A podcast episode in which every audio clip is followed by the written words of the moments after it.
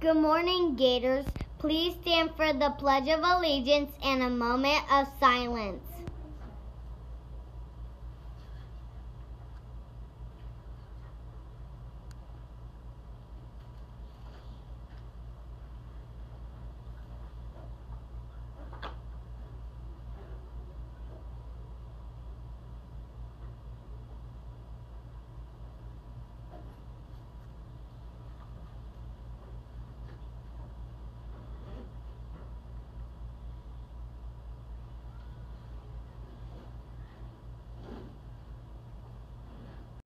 Good morning, Gators. Today is October 22nd, 2019. For lunch today, we are having country fried steak, mashed buds, roll, gravy, and green beans. Joke time. Why shouldn't you tell a, di- a dinosaur secrets? Because it has a big mouth.